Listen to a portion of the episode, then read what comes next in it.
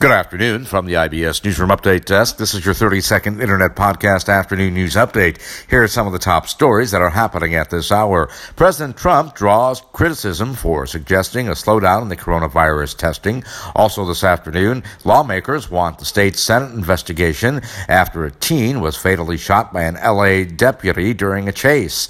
And the FDA is warning nine brands of hand sanitizers may be toxic. That is your 30 second internet podcast afternoon news update for now. We'll be back with more podcast news updates throughout the day. Until then, from the IBS Newsroom Update Desk here in downtown Chicago, I'm Nicholas Anastas, wishing you a very good afternoon.